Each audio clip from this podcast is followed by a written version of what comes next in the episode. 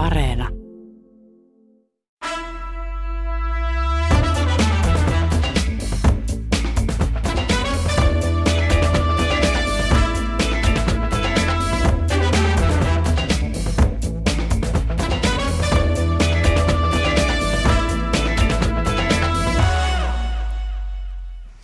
Yle Radio 1 jatkaa nyt Kulttuuri Ykkösen perjantai-studiolla. Minä Jakke Holvas juonan tämän keskustelun ajankohtaisaiheista. Vieraina yrittäjä Anna Moilanen, tietokirjailija Tiina Raevaara ja mainosalan ammattilainen Jussi Turhala. Aurinkoista tervetuloa kaikille. Kiitos. Kiitos, Kiitos, kiitos. kiitos. Keskiviikkona Helsingin Sanomat uutisoi museoiden uudesta trendistä selfie-museoista. Siinä oli esimerkkinä Tukholman uusi, uusi tällainen selfie-museo, joka oli Museum. Eli museo tietoisesti järjestetty sellaiseksi, että siellä voi ottaa itsestään kännykkäkuvia, eli selfieitä. Mitä mieltä, Anna?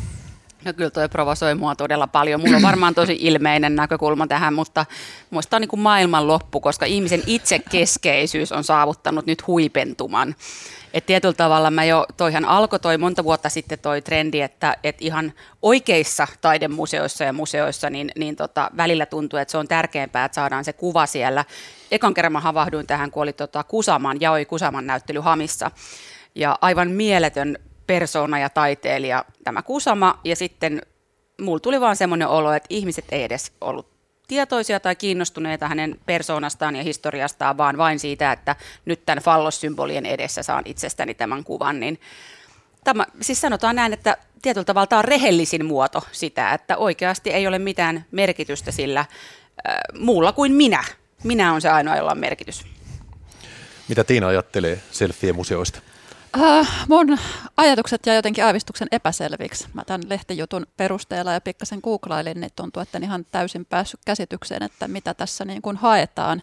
Ensin mä ajattelin, että tämä on niin kuin nerokas tapa kerätä talteen nykykulttuuria, mutta tässähän ei ollut tämmöistä keräyksen ajatusta, vaan vaan tässä nimenomaan niin kuin vaan oli tarkoitus, että ihmiset jotenkin ikuistaa itsensä ja jakaa sen sitten muualle ja tarjota tämmöisiä niin kuin ikuistuksen upeita lavasteita. Keräävät omaan profiiliinsa itseään. Joo, ja sitten toisaalta se on ehkä se taide, mikä tässä syntyy mm. ja se jakautuu, jakautuu tällä tavalla maailmalle. Sitten toisaalta kyllähän kaikkeen, mitä ihminen tekee, vaikka se tuntuu kuinka tyhmältä, niin voi suhtautua sillä että vau, tätäkin ihminen tekee, että nyt ihminen sitten kuvaa itseään tällaisissa. Ja se on sen arvoista, että sillekin voi tehdä tämmöisen muistomerkin, että joku itsekyyden muistomerkki. Itsekyyden museo. Mm. niin sellaisia nämä ehkä voisi olla. Mutta joo, tosiaan jäin pikkasen hämmentyneeksi tämän kaiken edessä. Jos pikkasen tarkennaa, niin esimerkiksi tämä Tukholman Museum-museo, se koostuu 25 tilasta, jotka on tarkoitettu valokuvien taustaksi. Mm. Taideteoksia ei ole. Jussi Turhala, mitä tuumaat tästä? No lähtökohtaisesti kaikki, mikä ei tänä päivänä pandemia tai sota on, on mielenkiintoista ja tervetullutta sitten noin niin kuin lähtökohtaisesti, mutta kyllähän mä vähän ihmettelen, että mikä tästä sen museon tekee, että toihan niin kuin, mikä siinä on museaalisuutta, että museossahan kai säilytetään teoksia tai asioita tai tavaroita, jotka ovat niin kuin jollain tavalla ylisukupolvisesti merkittäviä ja säilyttämisen arvoisia. Mä en ole yhtään varma, että onko maailmassa liian vähän Instagram-kuvia noin ylipäänsä, että niitä pitäisi niin kuin sitten alkaa tällä tavalla edes keräämään. Mutta tota noin, niin varmaan ihan ok. En, en mä tuosta myöskään sitä taiteellista aspektia löydä oikein, että, että annetaan niin kuin valmiit taustat, oliko siitä 25 huonetta ja, ja sitten sinne mennään irvistään ja tota noin, niin that's it. Mm. Mutta Mut ajan ilmiö ja tu, näitä tulee ja menee. Mutta mielenkiintoista, että niitä on siis monta jo maailmassa, eli tämä on ilmeisesti to- todettu toimivaksi. Tämä toimii, joo. Mm, Tätä, mm. Ja näitä tulee lisää. Kauanko nämä on toiminut? No, Kaksi viikkoa. No jos näitä on ollut, tuota, odotas nyt, tuota, Selfien museo, Museum on ilmoittanut, että se avaa uuden toimipisteen Saksaan, sitten se laajentaa Tanskaan ja Dubaihin. Ja itse asiassa tuossa, kun vähän kaivelin tästä tietoa, niin oli jo, odottakaas nyt, sitten jossakin Euroopassa, oikein poimin näitä esimerkkejä, että mitä siellä Firenzessä, joo, siellä on siis tämmöisiä että tuota, siellä on tietysti pallomeri on tyypillinen, mutta siellä on paljon mm. räikeitä värejä. Ja sitten siellä on esimerkiksi semmoinen paikka, jossa sä voit mennä istumaan ostoskärryissä, kun vaan ottaa itsestäsi kuvan siinä. Kaupaskin voi mennä istumaan, se menee vaan. Ei, se on kaupan, kielletty kaupan kaupoissa toi, toi sitaatti tuosta Tiinakin mainitsi jutusta, miten nyt sitten joku henkilö sanoi, että tämä on osa sitä, miten museot ovat kiinni ajassa, niin mun mielestä toi vähän niin alkaa olla vähän semmoista niin kuulostaa pikkusen epätoivoiselta. Että Mutta tähän on tultu, ei enää taideteoksia. Niin. Missä ajassa niin. museo pitää olla kiinni? Niin ja sitten sit kyllä mä haluaisin ajatella, että, että kaikki kulttuuri ja taide on niin kuin suunnan näyttäjiä, että mm. ei vain roiku kiinni siinä ajassa, vaan voisi viedä eteenpäin sitä, miten me niin kuin niin. nähdään maailma ja itsemme. Nykyään salaliittoteoriat on muodikkaita ja mulla kyllä, kyllä herää tässä joku sellainen salaliittoajattelu. Olisiko tämä hybridivaikuttamista? Tämmöistä houkutellaan ihmiset värikkäillä huoneilla jonnekin ja ne kerääntyy siinä kauheata vauhtia. Ja Toi on kiinnostavaa. Tapahtuu niin, ehkä jotain, mitä houkutella. varten tämmöisiä järjestetään. Mutta puhuttiin tästä, tai sä mainitsit sanan toiminta, että jotenkin toimii ja on ilmeisesti toiminut hyvin, niin, niin. kyllähän tässä herää se kysymys, että mikä tässä on se joka nyt sitten kertoo, että tämä toimisi hyvän, hyvin. Mikä se on tavallaan se siis lopputulos? Siis lähinnä, että ihmiset on kiinnostuneita tulemaan ja ostamaan lippuja niin kuin sinne. No rahan keräystä sitten, että sehän on niin, business. taiteelle niin, tärkeää. Kukapa niin. ei halua siis tuo ostoskärryssä. Niin, tässä on mm. varmaan se, että tuota, tässä ikään kuin markkinointi hoituu itsestään, koska tämmöiset äh, some-sopivat äh, museot saa aikaan sen, että mm. niitä jaetaan niitä kuvia, mm. jolloin sitten siitä tulee semmoinen, että se imuroi sinne lisää mm. ihmisiä, jotka haluaa myös kuvaamaan. Mm. Mutta niin. kuka, kuka niinku haluaa liittää itsensä tuollaiseen kontekstiin, että menin museoon niin kuin vain saadakseni itsestäni kuvan? No, mutta kyllähän ihmiset haluaa, kyllähän nämä on nimenomaan tämmöisiä ryhmä, ilmiöitä, kun yksi tekee ja sitten toiset mm. tekee ja syntyy joku hassu, missä jotenkin puoli-ironisesti ajatellaan, niin, ehkä että niin, ollaan niin. siinä muka ja, mukana ja minustakin nyt mm. sitten on nämä 25 mm. erilaista kuvaa, mutta mm. ne ovat mm. parempia kuin muilla ja jotenkin niin, eri niin. tavalla otettuja. Että onhan tässä joku semmoinen kiva idea, että tavallaan sen museo niin kuin tilana ja asiana leviää niin. lonkeroina mm. sitten ja, somen syövereihin. Ja onhan Mutta, tässä tietysti vielä se, että tässä ihmiset kuitenkin aktiivisesti tekevät jotain, ne tuottavat jollain mm. tavalla, tai olkoonkin, että ne setupit on niin kuin valmiiksi annettu, mutta versus mm. siitä, että ne ovat vain passiivisia vastaanottajia, ties mille kulttuurille tällaiselle, niin tota, onhan tässä nyt se puoli, että on siinä jotain niin kuin omaehtoista tai omaehtoisehkoa – ja täytyyhän ne seinät tai ne tilat täytyy suunnitella kuitenkin. Niin. Ja sehän on tavallaan siellä se taideteos, joka on tehty. Mites, mm. Jos te itse saisitte tuota, rakentaa tämmöisen taustapinnan sinne, niin mitä siellä olisi? Mikä olisi semmoinen, että, että tähän varmaan porukka tulisi kuvaamaan itseään. Toisaalta sitäkin mä ihmettelen, että eikö nyt jo kaikki voi laittaa Zoom-taustoja itselle ja muuta, että eikö tuon voi viritellä ihan jotenkin Pitää himassa. autenttinen. Kyllä, juuri se yksi niistä 25. No. Mä laittaisin sinne sellaisen tekstin, että tosiaanko lensit tänne toisesta maasta ottamaan itsestäsi kuvaa tässä tilassa. Olemme tuomittuja. No. no entäs sitten tällainen, että tuleeko teille tästä, mulla tuli vähän mieleen Andy Warholin taide, tällainen avoimesti pinnallinen ja tavallaan niin kuin lainausmerkeissä tyhjä, ja se pistää mm. pohtimaan nykyyhteiskunnan arvoja. No ehdottomasti tekee sitä, mutta siis tyhjyyden aikahan tuosta tulee just mieleen, että nimenomaan tyhjyys on se, mihin toi kiteytyy. Niin se on mielenkiintoista ajatella, miten tuota tar- tarkastellaan niin kuin 40 tai 50 vuoden päästä. Että, Ollaan, oli, olemmeko oli, vielä syvemmällä suossa? Olitteko ihan tosissanne, hei? Ettekö tajuneet, että itseään voi kuvata vielä paljon hienommin? Niin. No sitten sellainen vaihtoehto, mä tuossa katsoin, että ketkä on tällä hetkellä ka, tota, maailman kuuluisimpia ihmisiä, niin siellä oli pikajuoksija Usain Bolt ja jalkapalloilija Ronaldo, Britannian kuningatar Elisabeth II ja Yhdysvaltain edellinen presidentti Donald Trump, mm. sitten tämä Kim Kardashian. Mm. Entäs jos sitten laittaisi niistä sellaiset oikean kokoiset kuvat sinne seinälle, niin, niin menisikö, saa... menisikö sinne ihmisiä? Mm, vähän niin kuin uusi vahakabinetti. Esimerkiksi, niin. Mm. Se olisi niin kuin täyshitti niin. tällainen. Why not? Niin. Tällainen. Hologrammina. Entä sitten, te olette varmaan huomannut sen, jos olette joskus ollut sellaisessa museossa, jossa on lasivitriineissä kamaa, niistähän ei helposti saa kuvia. Mm. Mm. Kiusallista ehkä tämä vaikuttaa myös siihen, että tämä tulee muuttumaan.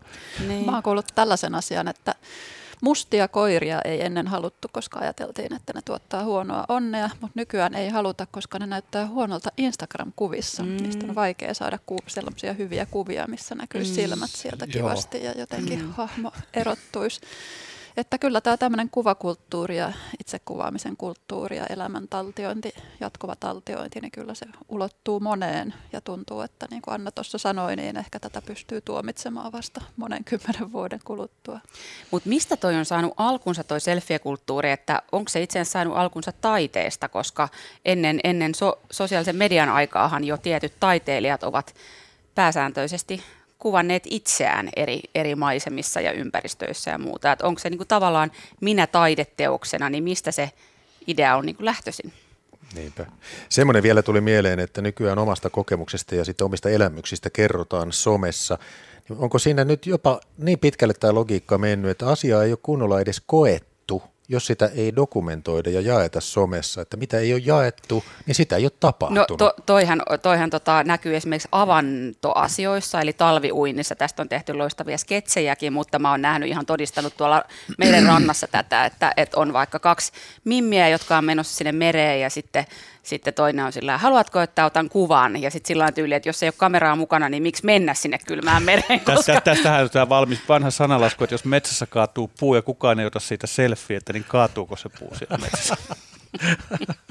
Ja vielä lopuksi ehkä semmoinen kysymys, että jos tämä on ohimenevä ilmiö ja jossain vaiheessa nämä museoselfiet, selfie-museot katoaa, niin minkä takia niin kävisi? Mm. Mitä meissä pitää tapahtua? Mikä se mm. muutos on, että nämä jää menneisyyteen?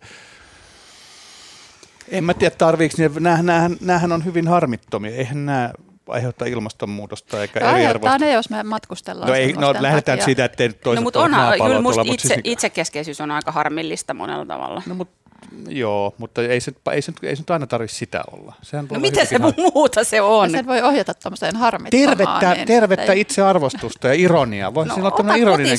kalsareissa se Ei siinä ole mitään ironiaa, se on realismia. ja mistä tiedät, mä en ota?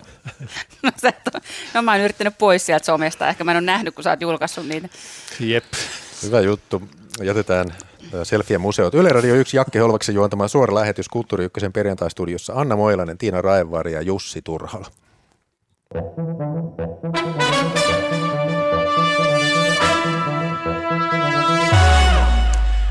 No Anna Moilainen taitaa viedä meidän nyt sitten todellisen taiteen pariin, vai mitä? No Venetsian biennaali aukeaa huomenna. Paremman ja, taiteen. No en, en tiedä, kun en ole siellä taaskaan. En ole ikinä käynyt siellä ja kovasti olen sinne halunnut mennä. Ja nythän on vielä marraskuun asti sit aikaa käydä. Ja tuntuu, että ehkä tänä vuonna olisi kiinnostavampaa olla siellä kuin koskaan, vaikka se on aina kiinnostanut, koska koska siellä ollaan tietyllä tavalla ehkä murroksen äärellä nyt. Tällaisia mielenkiintoisia faktoja luin, että se on siis 127 vuotta vanha maailman pisimpään käynnissä ollut tällainen nykytaiteen kansainvälinen esittelytilaisuus.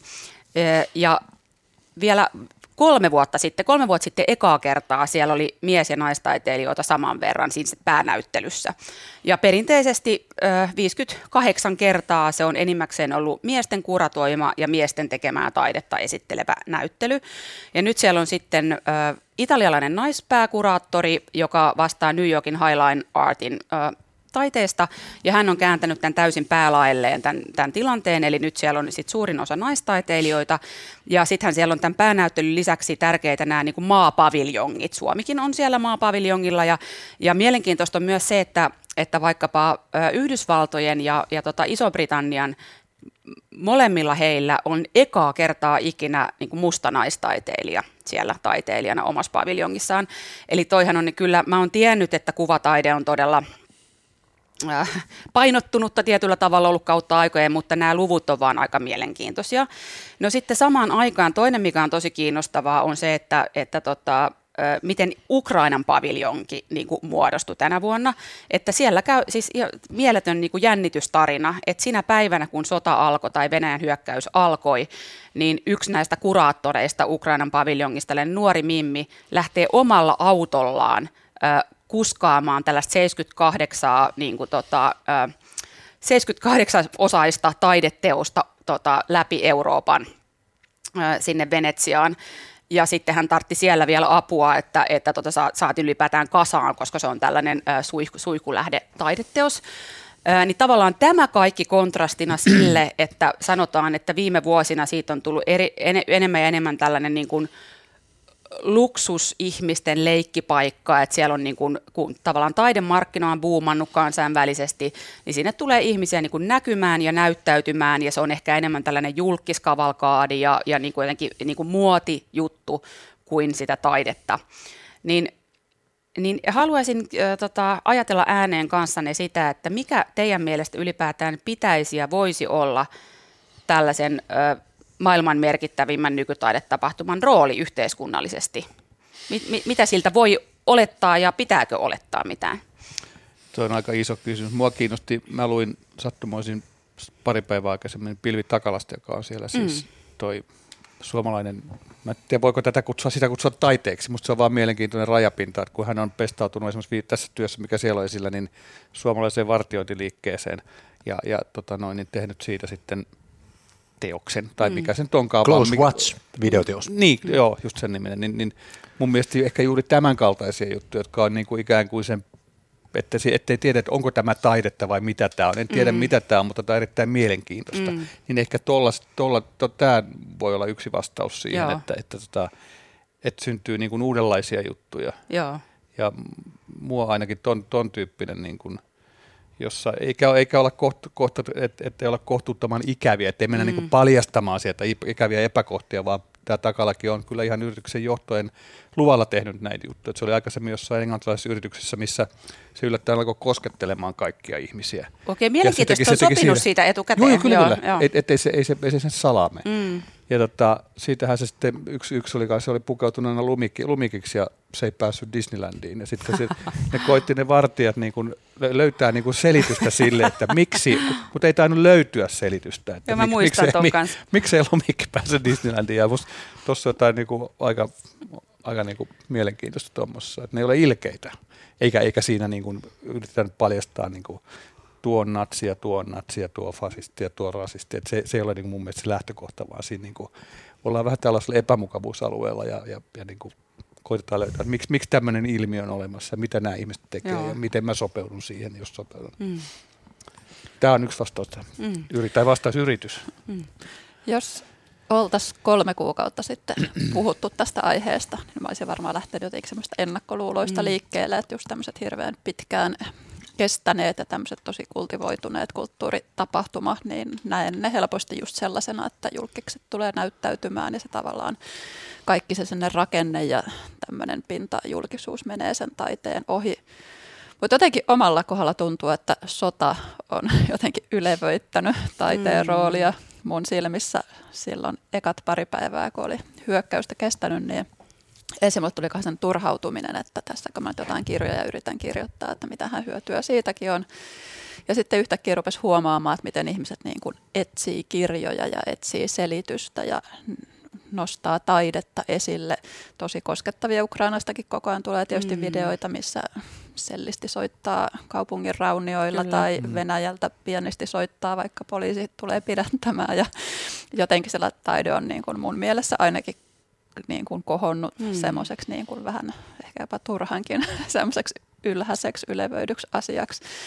Niin kyllä musta tuntuu ihan hirveän hyvältä tämmöisessä maailmantilanteessa, että ihmiset sitten sen sijaan, että ne kokoontuisi sotimaan, niin ne kokoontuukin sitten tekemään sitä, mikä on ihmiselle ja ihmislajille mm. kauhean tyypillistä, mm. eli niin kuin tekemään noita kummallisia symbolisia merkityksiään ja teoksiaan ja taidettaan ja puhumaan siitä ja se on jotenkin semmoista kauhean selittämätöntä ja mm. vaikea puhua ja vaikea selittää, miksi me halutaan sitä tehdä ja silti me tehdään sitä ihan mielettömästi, mm. niin se, että on tämmöisiä isoja mm. yhteisiä tapahtumia, niin kyllä mm. nyt just tuntuu tosi hyvältä. Ja kun mm. nyt tuntuu, että näitä niinku katastrofeja riittää, että kun oli, oli tai on ilmastokatastrofi ja sitten pukkas pandemia ja sitten, sitten ryhtyivät vielä sotaan ja näitä, näitä niinku mm. niin ilmeisesti jatkossakin mm. riittää.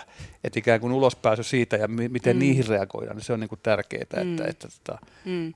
se voisi olla yksi kanssa. Mä mietin niin kuin sitä, että, että musta olisi ehkä kiinnostavaa, että se Venetsian biennaali niin kuin vielä selkeämmin sit tekisi semmoisia nostoja aina joka vuosi. Esimerkiksi nyt tämä musta vaikuttaa tosi kiinnostavalta tämä pääkuraattori ja se, että hän on valinnut semmoisen teeman, joka inspiroituu siitä, että jokainen meistä voi muuttua. Mun mielestä on hirveän mm. kiinnostava teema.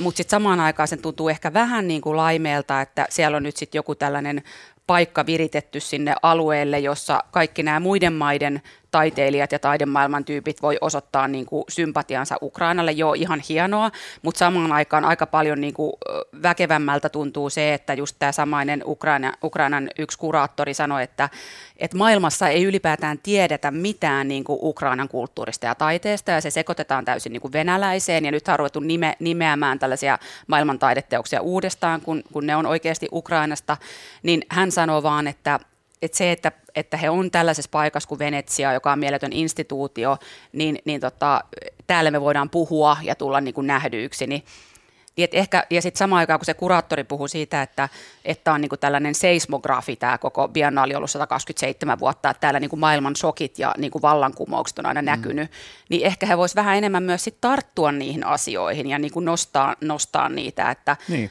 mm. just niin ainahan kun tehdään tämmöistä perinteistä kulttuuritapahtumaa ja vaikka olisi uusia tekijöitä ja uusia kuraattoreita ja kaikilla, jotka he tarve ja paine uudistua, niin ainahan siinä ollaan kuitenkin hirveästi sen niin kuin perinteisen tavan tehdä orjana on vaikea edes kuvitella, että voisi jotain tehdä ihan täysin eri tavalla, että jotenkin sitä juututaan niihin mm. kehyksiin, mitkä on mm. ollut jo vuosia. Ja kyllä tosiaan toivoisi, että tämmöiset kriisit aina ravistelisi myös niitä tekemisen tapoja mm. ja tulisi ihan uudenlaista viestintää. Mun täytyy sanoa, että, että varmaan on Suomessakin tavat kertoa Venetsian biennaalista ollut tosi perinteisiä ja samanlaisia, koska mulle ei kyllä tule viime vuosilta mieleen mitään erityistä juttua, minkä mm. äärelle olisin, siis uutisjuttua, jonka äärelle mm. olisin pysähtynyt. Tässä on monta tulee, näkökulmaa. Niin, tuota. Tulee mieleen niin kuin, noin lajissaan niin kuin kansin elokuvajuhlat Venetsian biennaale, että se on jotenkin tämmöistä Joo. ylätasojuttua. No sen takia mä halusinkin kysyä, kun tässä nyt mainittiin tämä tota, Pilvi Takala, niminen suomalainen mm. taiteilija, jonka videoteos on siellä, kun Takala soluttautui Sekuritaksen vartijoiden sekaan Helsingissä. Ja tämä teos pohtii sitten valvontaa ja rasismia, ja sitten Anna mainitsi, miten tämä Ukrainan paviljongin työ tuotiin autolla sodan keskeltä sinne. Mutta kun tässä kun Anna sanoi tänne, että se on tämmöinen miljonäärisijoittajien luksusleikkikenttä, niin mitäs jos nyt sitten meidän rakkaat vaatimattomat kuulijat olisikin niin varakkaita, että ne vois matkustaa Venetsiaan katsomaan tätä biennaalia, niin millainen tilanne se on siellä? No just se, että kun mä en ole siis ikinä ollut itse siellä, mutta kyllä mä nyt on ollut muissa kansainvälisissä taide, taidenäyttelytilanteissa, että eihän se nyt oikeasti niin, kuin niin saavuttamaton ole, että ei ne nyt lentoliput sinne maksa niin hirveästi ja totta kai varmaan niin kuin hotellihuoneet on vaikea saada ja muuta, vaikeampi telttailla siellä jossain tota, aukiolla, mutta, mutta ei, ei se nyt sinänsä ole kyllä sinne varmaan moni voisi mennä katselemaan sitä meininkiä.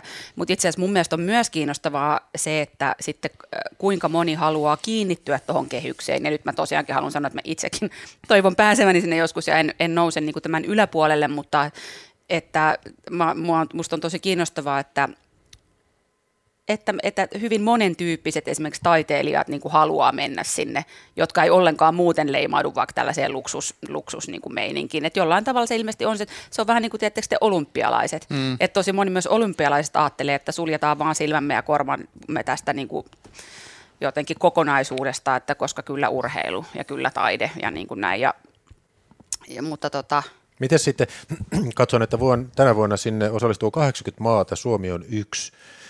29 maasta, jolla on oma paviljongi.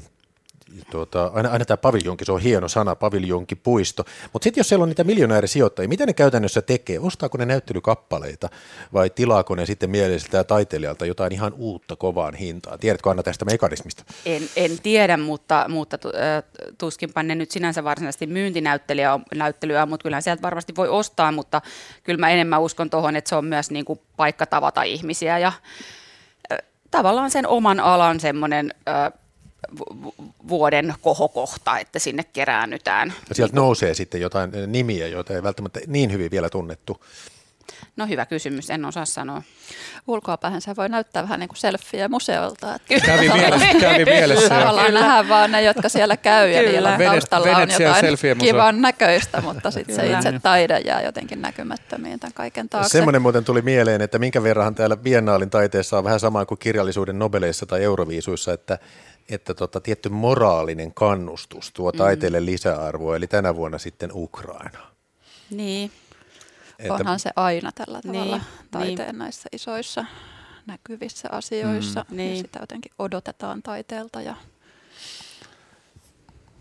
Niin, ja miten paljon se sitten loppujen lopuksi auttaa se moraalinen ylevyys sitten siinä tilanteessa. Että se Niin, loppuu sehän se on siihen, se- kun kimpsut ja kampsut pakataan, niin sitten loppuu myös niin kuin tavallaan se konkreettinen myötätunto. Totta kai kaikilla on myötätuntoa, mutta mm. jotenkin tuntuu, että asiaa auttaisi paljon enemmän joku konkreettinen kuin, kuin sitten taidenäyttelyssä mm. tehdyt julistukset ja muut. Mutta ehkä se semmoinen joku moraalinen muistutus, muistutus ja semmoinen joku hiljentyminen sen ylevyyden Mm. mm. äärellä, niin se tuottaa sitten jotain muuta Mm. kuin Niin, niin, mut jo- niin, semmoista jos- niin kuin niin. välitöntä Mm. apua tai Mm. hyötyä, Mm. että se on jossain muussa sen, sen Niin, vaikutus. Ja siis mä en itse tunne esimerkiksi ukrainalaisia taiteilijoita, mutta äh, mulla on yksi ystävä, joka tuntee monia ja hän on vaan sanonut, että kyllä se solidaarisuus on ihan hirveän tärkeää, että se vaikka tuodaan Mm. mm. sitä tilannetta ja niiden taiteilijoiden töitä esiin maailmalla, mutta sitten samaan aikaan eilen mä olin yhdessä juhlissa, joissa isoissa juhlissa, joissa juhlapuheessa sanottiin lopuksi, että, että toivottavasti siellä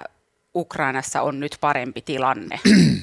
No eihän siellä ole. Ja sitten tuli vaan semmoinen, että joo, se oli tosi hyvän tahtoisesti sanottu, ei, mitään, ei millään pahalla tarkoitettu, mutta mä ajattelin, että ne ihmiset, jotka on siellä hirveässä ahdingossa jossain maakellarissa, niin mitäköhän he ajattelisivat, että siellä nostetaan skumppalasia, että toivottavasti siellä on asiat paremmin. Niin. Mm. Niin, mutta tärkeää on pitää se, se maa, joka tällaisessa kriisissä on, niin mukana koko ajan. Juuri Niinpä, tämä, niin kuin että sanoit, se, kyllä, että se lähti, lähti roudaamaan sinne. sitä ihan Kyllä. samalla tavalla kuin Zelenski puhu, puheessaan alkoi puhumaan jo jälleenrakennuksesta. Kyllä. Musta se oli aika hienoa, että aletaan puhumaan jo koulujen rakentamisesta, kun sota on niin tuossa vaiheessa, että siinä niin kuin otetaan ihan uusi kanta siihen asiaan. Niin, niin. Että se ei ole vaan sitä, että sitten kun tämä joskus loppuu, vaan että ei kun Niin. nyt aletaan puhua Niin ja myöskin hienoa, että he itse jaksaa, että just mitä sä Tiina sanoit, että, tuntu, että kaikki tuntuu jossain vaiheessa täysin merkityksettömältä, niin kuin oma työ, niin miettikää niitä, just tämä kuraattori, joka on sillä, että okei, hänen koko perheensä on mm. oikeasti siellä vaarassa, ja mitä järkeä tässä on, että hän lähtee jotain 78 niin kuin taiteen kappaletta roudaamaan johonkin, ja sitten miten hienoa, että hän kuitenkin niin kuin teki sen, mm-hmm. että sitten hän kuitenkin pystyi puhumaan siitä Ukrainan taiteen asiasta siellä ja, ja niin kuin muuta, että niillähän, he- heillähän on varmaan siellä vielä kovemmin se, että miten millään voi olla. Mitään merkitystä samaan aikaan kaikilla on enemmän merkitystä kuin koskaan. Joo, näinhän se on, että se on myös tänne etuoikeutetun pieni ajatus, että minä täällä murehdin omaa Mm. taidettani, kun se on se ongelma ihan muualla. Kulttuuri Ykkösen perjantai-studio suorana lähetyksenä meneillään täällä asioita puntaroimassa Anna Moilanen, Tiina Raivaari ja Jussi Turhala.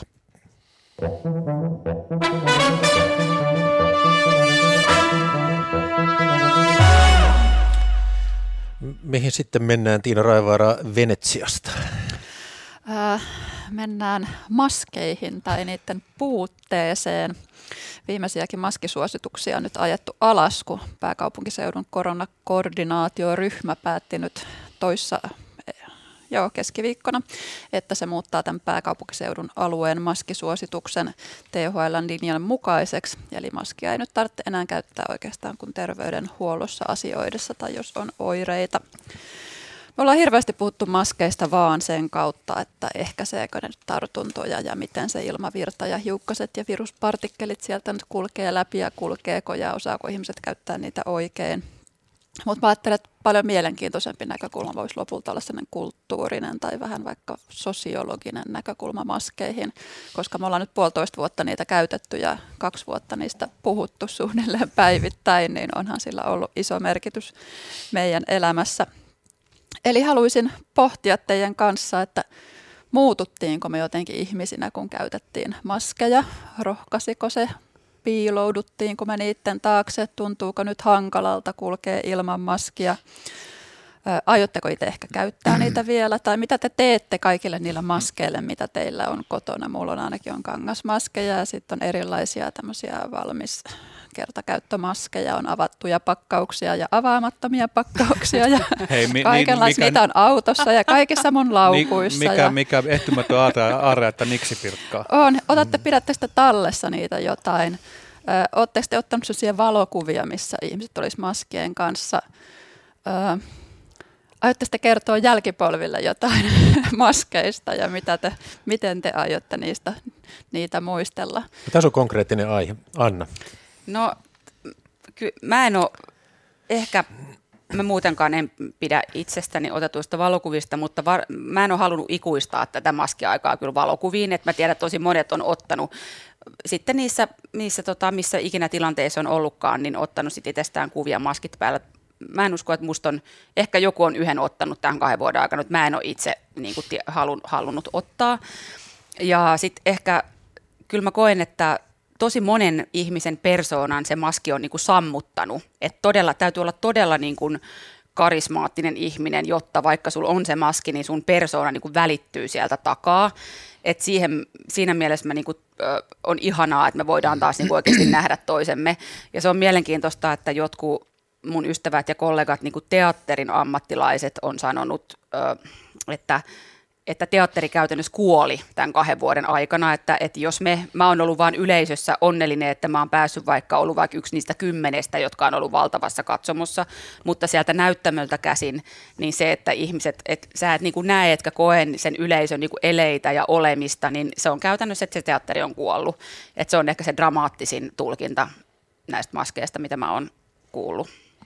Jussi. Niin arkipäivässä siis ihmisten ilmeet on kadonnut, mm. että et, niinku, et, et, ei, ei, ei ole enää hymyä eikä, mm. eikä niinku mitään muitakaan ilmeitä. Musta se on niinku ihan hirvittävää, siis mm. siis niinku oikeasti. Et, et mä, et, mä näin, jos joskus korona vaiheen, tai no en tiedä, onko se ohi vieläkään, mutta sen puolivälissä niin tota, joku saksalainen tutkimus- ja tutkijaryhmä ehdotti, että ihmisten pitäisi oppia ilmehtimään enemmän silmillä, jos tämä jää niin kuin pysyväksi tämä maskijuttu, että, niin kuin, että, että se, suositteli jopa, niin kuin, että voisi niin kuin, jotain, että voisi niin kuin tällainen kulmakarvojen kohotus täällä olla enemmän, että ihanko totta, tai sitten vähän tuolla ryppyyn, että en nyt oikein tykkää tästä. Ja, että ihminen suu ja suun mimiikka ja kaikki on niin kuin vuosimiljoonien kehitykset tulosta, ja nyt sitten hemmetti kaksi vuotta ollut maski päällä, pitäisi alkaa opettelemaan kommunikoimaan silmillä. Tämä oli aivan vakavissaan otettu tehty tutkimus. Mutta mä huomasin, huomasin jossain vaiheessa, että esimerkiksi asiakaspalvelutilanteissa, kun kiitän henkilöä jostain, mm, niin. niin mä yritän oikein, yrittämällä yritän saada sen mm. hymyn mun silmiin. Oikein, oikein iloinen. siristelen ja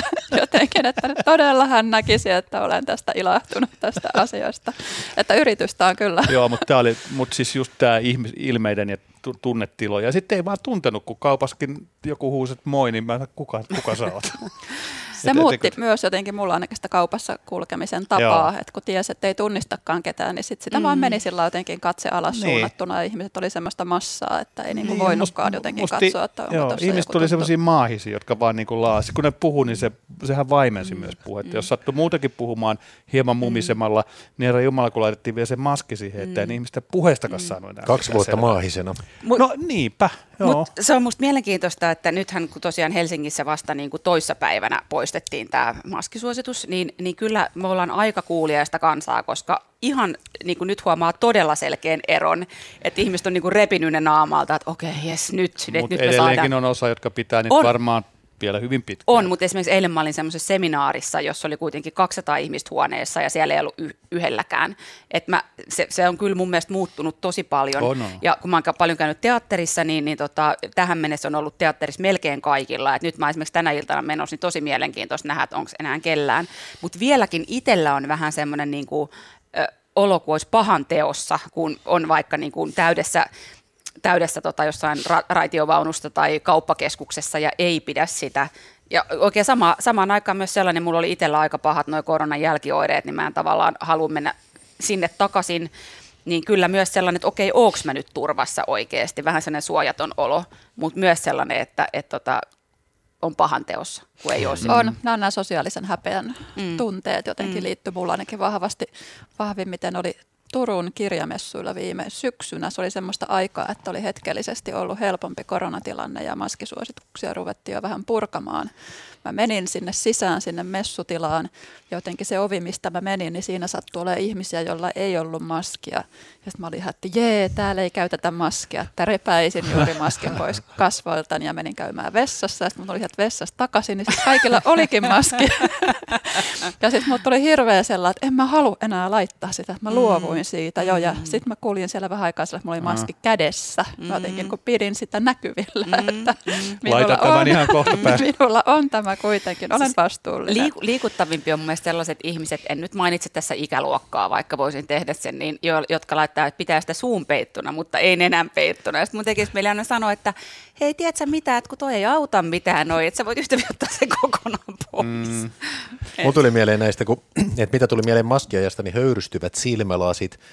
sitten se, että niistä kertyi paljon jätettä kertakäyttöisistä, niin sitten mietin, että jos ne on kaatopaikolla, niin palaako ne kokonaan? Eikö niissä ole se rautalankaosa, joka ei pala aika monissa kertakäyttöjutuissa. Ja Niin. sitten vielä mietin sitä, että minkähän verran voittoa on tahkonut niiden No valmistajat. todellakin. Mun mielestä olisi mielenkiintoista nähdä nyt infograafeja, että jos kaikki maailmassa käytetyt maskit laitettaisiin peräkkäin, niin Niin. kuinka pitkälle se mer- Merkuriuksen ympäri ja takaisin kahteen kertaan. Se, Saako, just saako että kuinka, venyttää kuminauhaa? sekä, sekä että venyttäen ja ilman. Törmäsin tänään tietoon, että maailman merissä on kolme miljardia maskia Oi kauheeta. tämän pandemian Okei. seurauksena ja sehän ei kyllä luonnossa maadu. Joo, ei. Ja sitten maskikautena sen huomasi, että jäi maski roikkumaan leukaan, vaikka mä olin mennyt jo johonkin yksityistilaan, jossa sitä ei tarvitse pitää. Sitten saatoin pitkään olla niin kuin edelleen sen kanssa. No mikä on kummallisinta, mitä olette tehnyt maskilla? Mä oon käyttänyt sitä vessapaperina. Oi, Oho. toi oli kova. En voi paljastaa.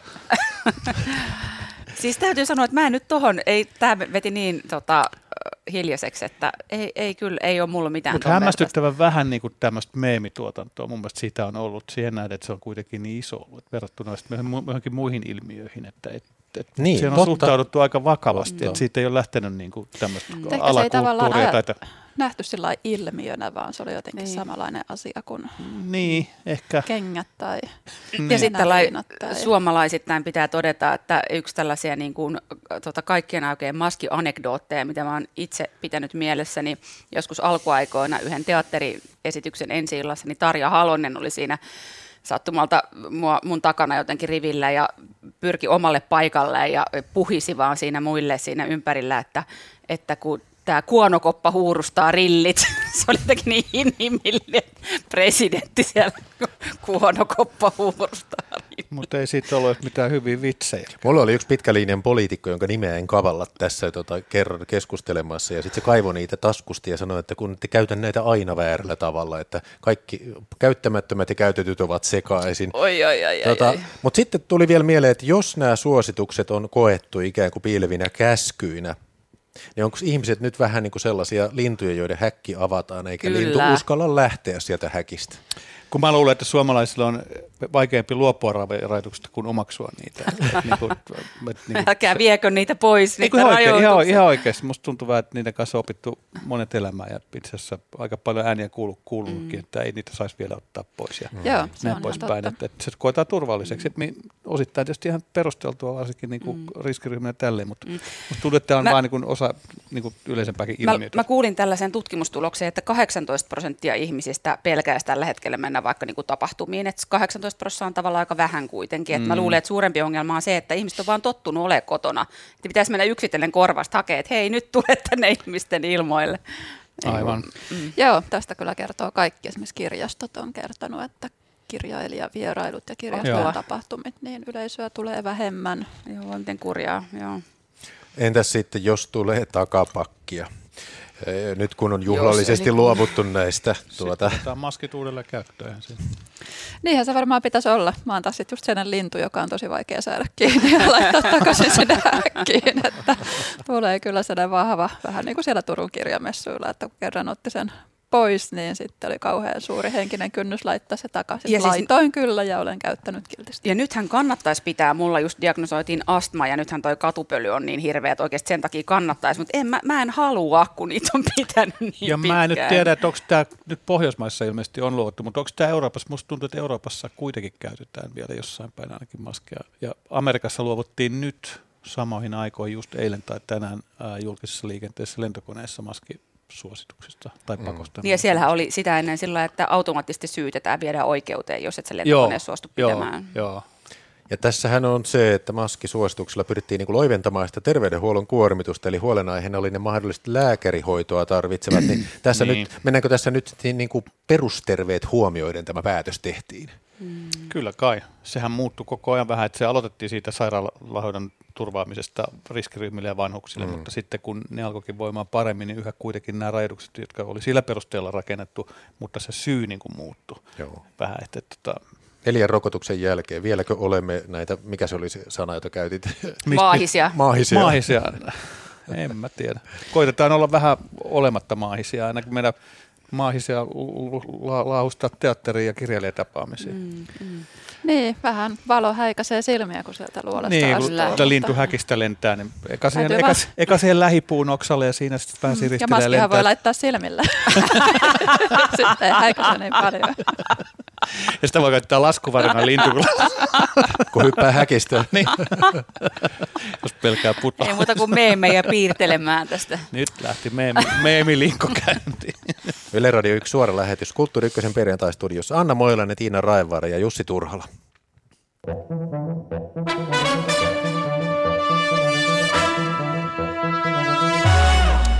Unohdin sanoa, että kuka tätä juontaa. Minä olen siis Jakke Holvas. Mutta nyt on Jussi Turhala keskustelun aiheen vuoro. Aina palaa Jussi. No niin, puhutaan valehtelusta, eli äh, alaotsikolla mitä vikaa on totuudessa, kun pitää valehdella. Ja totta, tämä tietysti lippaa aihe aika paljon täälläkin käsiteltyjä salaliittoteoreita sun muuta ja, ja osittain pandemia ja Ukrainan sota ja kaikkea, mutta jotenkin on syntynyt sellainen käsitys, että nykyään politiikassa ja julkisessa keskustelussa valehdellaan paljon enemmän kuin aikaisemmin. Että ennen vanhan totuuden puhumista pidettiin hyvänä. Nyt meillä tiedetään maailmassa, jossa valehtelu on ar- arkipäivää avointa, ainakin nyt kansainvälisessä politiikassa. Että Trumpin valheet ja Putinin valheet ja Xi Löperi on jokapäiväisiä uutisia. Toki siis totuuden kiertely, käristäminen, jonkun asioiden pois jättäminen on varsinkin niin kuin mainonnassa markkinoinnissa arkipäivää, politiikassakin valkoiset valheet ja kaikki tällaiset, mutta, mutta jollain tavalla tuntuu, että se, siitä on tullut niin kuin käytäntö, varsinkin tuossa kun kuuntelee esimerkiksi Venäjän puheita tällä hetkellä ja Trumpin puheita aikaisemmin ja, ja sitten näin, että onko syynä sosiaalinen media vai sen val, valheen välinearvon kasvaminen, että saa, saako sillä valehtelulla niin kuin enemmän aikaa kuin totuuden puhe, puhumiset, onko sit, ja sitten kääntää, onko siinä totuudessa joku vika, kun sitä, se ei niin kuin riitä. Tai sitten onko tämä niin kuin vain teatteria, että, että niin kuin mä, mä luin jos määritelmän Trumpin bullshitista, koska sitä luonnehditaan, että siinä ei välttämättä puhuja välitä, mitä sen suusta tulee, onko ne totta vai valhetta, ja niitä tulee niin kuin sikin sokin sieltä. Ja se, sitä kutsutaan niin kuin eksplisiittiseksi bullshitiksi. Ja mikä surullisinta, niin yleisökään ei välitä, että onko se totta vai, vai, vai niin kuin valetta. Ja onko tämä niin kuin tämmöinen näytelmä, hmm. että me niin kuin ollaan uskovinamme ja saatu kertovina, kertovinasta totuutta ja me ollaan hmm. uskovinamme, että onko tämmöinen peli, ja onko siitä totuudesta, ollaanko me, niin kuin, saada, ollaanko me saatu liikaa informaatiota, tietoa maailman tilasta, että eikö sitä kestetä enää, että se niin kuin ikään kuin pitää kääntää sitten niin kuin valehtelun muotoon.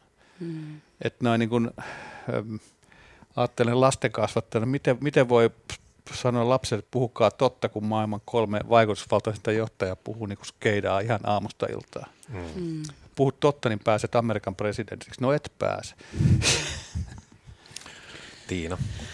Tämähän on ihan valtava keskustelu ja tuossa on hirveän paljon kaikkea, mihin voisi tarttua. Ja meillä on niin vähän aikaa. Niin, ja ö, tämähän on tavallaan osa tätä keskustelua totuuden mm. jälkeisestä ajasta ja onko sitä, ja onhan nyt sinänsä pitkään ja aina valehdeltu. Ainahan just varsinkin sota-aikana johtajien puheet on ollut pelkkää Tietysti, propagandaa joo. ja ihan vääristelevää ja on ollut mainilan laukauksia ja että tavallaan tämä on ollut vaikka tupakkateollisuuden valehtelua ja kaikkea tällaista, mutta jotenkin tämä liittyy musta just tähän informaation määrään, että sitä on niin valtavasti, tieteellistä tietoakin mm. on niin valtavasti.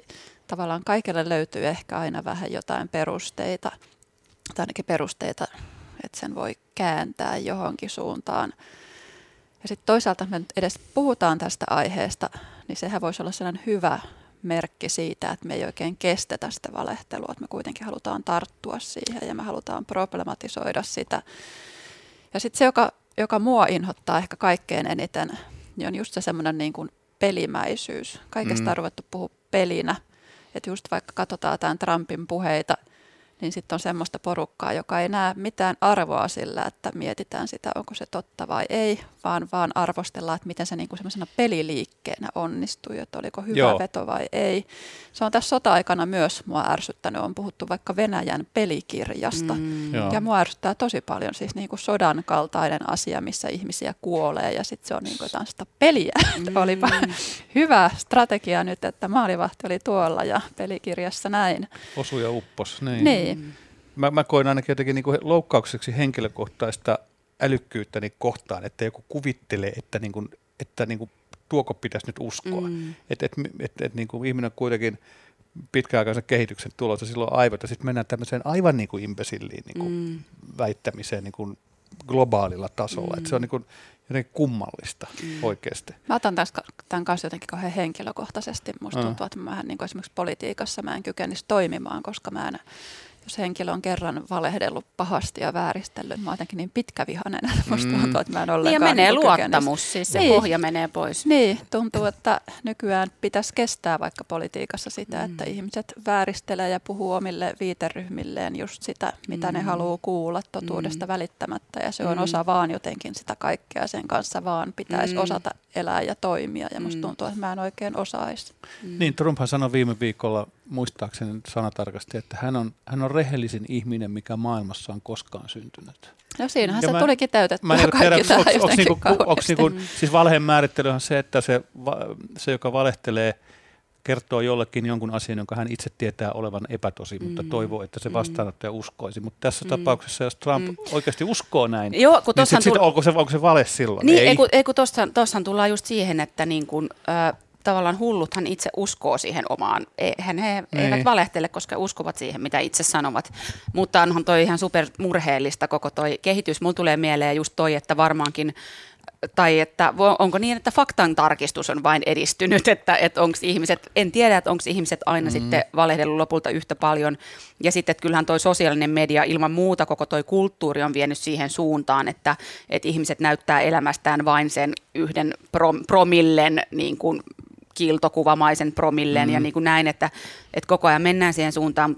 Ehkä mä itse jotenkin koen, että, että sitäkin arvokkaampaa on ne, ne statementit tai tahot tai a, niin kuin sa, sanat, jotka tuntuu tai siis joista tietää, että ne on jotenkin totta tai kokee, että tietää, että ne on totta, mm. että ne nousee jotenkin vielä korkeampaan arvoon, että vaikka toi Venetsian biennaali Ukraina-juttu, josta äsken puhuttiin, niin, niin mulle jäi kummittelemaan siitä, että tämä, just tämä kuraattori niin kuin sanoi, kun hän pohti just sitä, että onko tässä mitään järkeä, että hän on täällä Venetsiassa, niin hän sanoi, että, että aamuisin annan itselleni luvan itkeä tunnin ja sitten alan tehdä asioita. Ni, niin tavallaan tuosta tulee vähän niin kuin kylmät väreet, että toihan on, mä koen, että toi nyt on ainakin totta. Niin. mä näen hänet siellä hotellihuoneessaan itkemässä sen tunnin ja sitten niin kuin näin, että ehkä, ehkä just, että sitä arvokkaampaa on ne, no en mä tiedä, voidaanko me ikinä erottaa oikeasti, että mikä on totta ja mikä valhetta, mutta, mutta sitäkin no, arvokkaampaa on totuus. Niin vai onko se, että jos, jos mitä hyötyä siitä on, jos se on totta, jos se ei ole mitään hyötyä? Mm. Eikö niin, että, että, että just tämä pelillisyys tai, tai pelikirja, että mennään sen mukaan, mistä, mikä edistää sitä peliä, mm. niitä peliliikkeitä, sitä hyötyä, siitä saatavaa voittoa. Mm. Niin, sitä niin, mä mietin tässä, että ehkä se tyypillisin esimerkki tässä on se, kun Venäjä hyökkäsi sotilaiden ja aseiden kanssa Ukraina ja kutsuu tätä ihan selvää sotaa erikoisoperaatioksi. Niin. Presidentti Putin ja ulkoministeri Lavrov, ja meille tämä on niin selvä valhe. Mm. Ja sitten kun inhimillisyyteen sisältyy luottamus ja tietty rehellisyys, niin Tämä on vielä kummallisempaa, kun se tapahtuu valtiotasolla. Mm. Että kuinka kauan tulee kestämään, että esimerkiksi EU neuvottelee Venäjän kanssa ja uskoo siihen, mitä Venäjä sanoo? Toivottavasti hyvin kauan. Mm. Että tämä on niin kummallinen asetelma. Joo, ja mm. sitten tietysti, että kun se tapahtuu noin ylätasolla se valehtelu, sitten miettii, että jos noin valehtelee, mitä sitten alempana mm. tapahtuu, herra Jumala mm. Että niin ja kuin... myöskin, että kuinka kauan kestää, että venäläiset alkaa laajemmin ymmärtää, että heille valehdellaan. Nythän just aamutelkkarissa tänään tai eilen puhuttiin siitä, että aletaan jo ymmärtää ymmärtää, mutta mulle on jäänyt mieleen silloin ihan hyökkäyksen alkumetreillä, kun Yle teki tyyliin eko- ja katuhaastatteluja Moskovassa, niin kuin vaan kysyi ihmisiltä, että mitä olette mieltä mm. tästä hyökkäyksestä tai tilanteesta, niin yksi semmoinen tosi niin kuin kansannaisen oloinen vanhempi nainen vaan sanoi siinä tosi hämmentyneen olosena, että pahinta on se, että kun ei tiedä mikä on totta. Mm. Ni, niin onhan se nyt aika... Tähän on paljon myös niin kuin populistiseen politiikkaan liittyvä asia, mistä puhuttiin paljon perussuomalaisten kohdalla jossain vaiheessa siitä, että he tekevät isoja mm. ulostuloja jonkun semmoisen asian suhteen, joka tuntuu ihan potaskalta niin kuin ulkopuolisen mielestä, vaikka tämä lepakoitte räjähtelevät silmät tuulivoiman vaikutuksesta.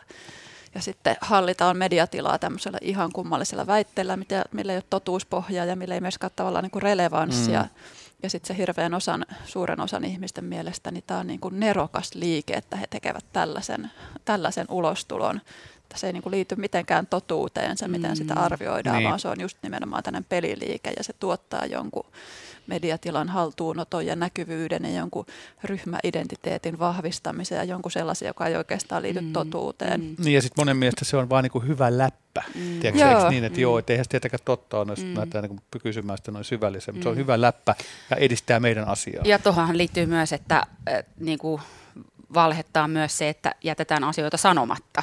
Että sitä Niin. kuin, Joo. niin kuin, Mä en tiedä, miten te suhtaudutte kuvitteelliseen riksakuskiin tai taksikuskiin, joka tarjoutuu kuljettamaan teidät ihan minne tahansa, vaikka tuntee reitin teitäkin huonommin. Eli tavallaan on tällainen niin kuin lähtötilanne, jossa suurin piirtein ihmissuhteen käsite on kielletty, että sosiaalisen pelin sääntöjä on peukaloitu. Ei ole mitään, mistä aloittaa. Siinä on niin kuin tyhjän päällä. Tuntuu, että me ollaan niin kuin tähän jouduttu globaalilla tasolla, niin kuin valtioiden tasolla. Joo. Että on, onko teillä esimerkiksi kokemuksia jostain ihan patologisesta valehtelijasta elämänne aikana ja miten te suhtauduitte siihen? Mulla itse asiassa on äh, vähän niin kuin työkaverina tai yhteistyökumppanina oli hetken aikaa ihminen, jolla oli tämän tyyppinen ongelma liittyy enemmän hänen henkilökohtaiseen elämäänsä kuin työasioihin nämä väittämät ja valeet. Ja se teki kyllä hyvin semmoisen niin kuin epähienosti sanottuna vainoharhaisen olon, että tavallaan mihinkään Lähtötilanne Voi- oli ihan vääristynyt. Joo, uskoa, millään tavalla voinut uskoa, joku Mm. sen vilpittömyys, mikä monesti liittyy ihmissuhteisiin, oli kokonaan poissa. Ja sitten kaikkein mielenkiintoisinta on se, miten ihmiset aina uskoo ne valeet, vaikka ihmiset tietäisi, että se ei ole totta, niin joku sellainen mielikuva, vahva mielikuva tai se ensimmäinen mielikuva, mikä ihmisestä on tullut, niin se on niin kuin se, joka lopulta kannattelee kuvaa siitä ihmisestä, vaikka ne yksityiskohdat tietäisi valheeksi. Ja tämä on jotenkin hirveän Se on niin kuin, raastavaa. se on raastavaa jotenkin sillä niin kuin Niin, turhauttavaa, että mistä Ehkä se meihin on on se rak- rakennettu totuuden semmoinen- merkitys. rakennettu semmoinen lähtö olettama, että ihminen puhuu totta. Me Mm. haluttaisiin niin kuin uskoa Mm. siihen. Sen takia varmaan noin Niin, haluaa uskoa hyvään, mutta, mutta ehkä just toi, se, että miten, miten niin kuin pitkälle se valehtelun kulttuuri on edennyt, niin myös näkyy ns. Niin kuin harmittomammissakin asioissa. Että kyllä mäkin tunnen ihmisiä, jotka toistuvasti sanoo vaikka, että palaan asiaan tänään. Eikä ne ikinä palaa. Mm. Eikä ne ikinä pyydä sitä anteeksi. Ja jos ne Mm. joskus pyytäisi, niin ei ne oikeasti tarkoita sitä. Se on silloin vaan, että, että, että tavallaan on ok, että ei seiso sanojensa takana esimerkiksi. Sehän on tavallaan, on aina ajatellut, että suomalainen seisoo sanojensa takana. Niin kyllä sekin on musta muuttunut tosi paljon. niin. Häkellyttävää. Puhutaan totta, me loppupäivä. Suuri kiitos keskustelusta Tiina Raevaara, Anna Moilanen ja Jussi Turhala. Kiitos. Kiitos. Kiitos. Ja tietoa ohjelman tekijöistä. Kulttuuri tuottaa Olli Kangassalo, äänitarkkailijana toimi tänään Matti Littunen. Maanantaina Kulttuuri Ykkönen jälleen kello 15.02 täällä Yle Radio Ykkösellä. Minä Jakke Holvas juonnan lähetyksen maanantaina, kun vieraaksi tulee poleeminen kirjallisuuden tutkija, kriittistäkin kriittisempi Markku Eskelinen. Puhutaan hänen kanssaan kirjallisuuden uusista keinoista. Nyt kohti viikonloppua. Hei hei kuulijat.